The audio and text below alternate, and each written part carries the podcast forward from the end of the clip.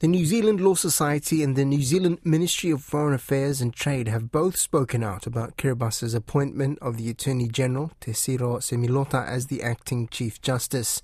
This comes because of the suspension of New Zealand's William Hastings as Chief Justice after he found in favour of another expatriate judge, Australian David Lambourne.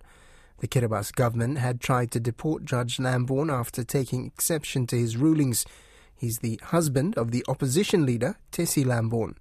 The New Zealand Law Society says the appointment of the Attorney General to such a post challenges the independence of the judiciary and the constitutional separation of powers that is fundamental to a functioning democracy.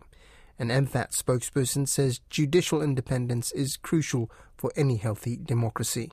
Don Wiseman asked Kiribati's first president and current opposition MP, Sir Ieremia Tabai, what he makes of this appointment. Well, for many people, it's a, a surprise the way it has been done because normally any appointment to the government, and particularly to the, the post in the, in the judiciary, is always advertised either locally or overseas. In this case, there was no advertisement. You can assume that government had decided just to pick up its own choice, which I think uh, it's a, a, questionable act on part of, the government. Tetiro, is she a qualified lawyer?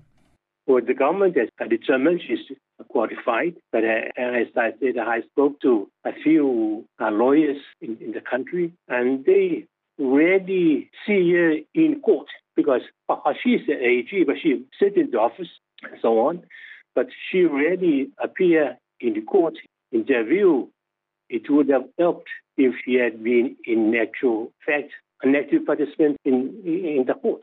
But that's the view of, of some people. Will she remain as the Attorney General while she's the Chief Justice, acting? I can't answer that. I can't answer that, I'm afraid. Only time will tell.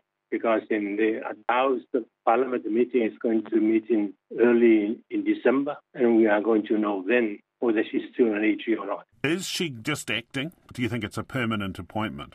That again, uh, I uh, I can't answer that because uh, I'm a bit confused by the word acting because we have to uh, ask the government what does I mean that mean. Acting is, is it a, a permanent appointment or just acting until the you know the judge is appointed? We don't know that, but the word acting is confusing to me anyway. It's quite a weird situation, isn't it? There's no judges at all. There's now a Chief Justice supposedly in place, this acting Chief Justice. But what are they going to do about judges? Since all of their all of the High Court judges had been foreigners, what will they do? You know, the question is still to be answered. And we hope in the next hours we're going to raise a few more. She was very active in, in government in the last few months.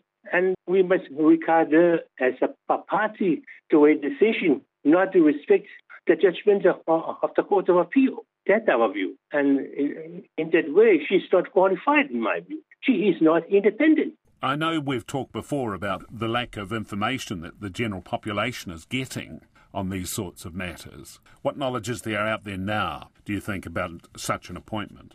Well, it has been uh, announced, I understand, in the, in the radio and the, in the social media. They know now that she has been appointed acting uh, CJ. But uh, as I said uh, before, those people who are active in, in, the process of government and so on, as I said, expressed some surprise at the decision by government. We can only say that the government has chosen somebody who is close to them. The opposition back in September, you were looking to try and have a vote of no confidence in the government, and you got stymied, didn't you? What will you do now?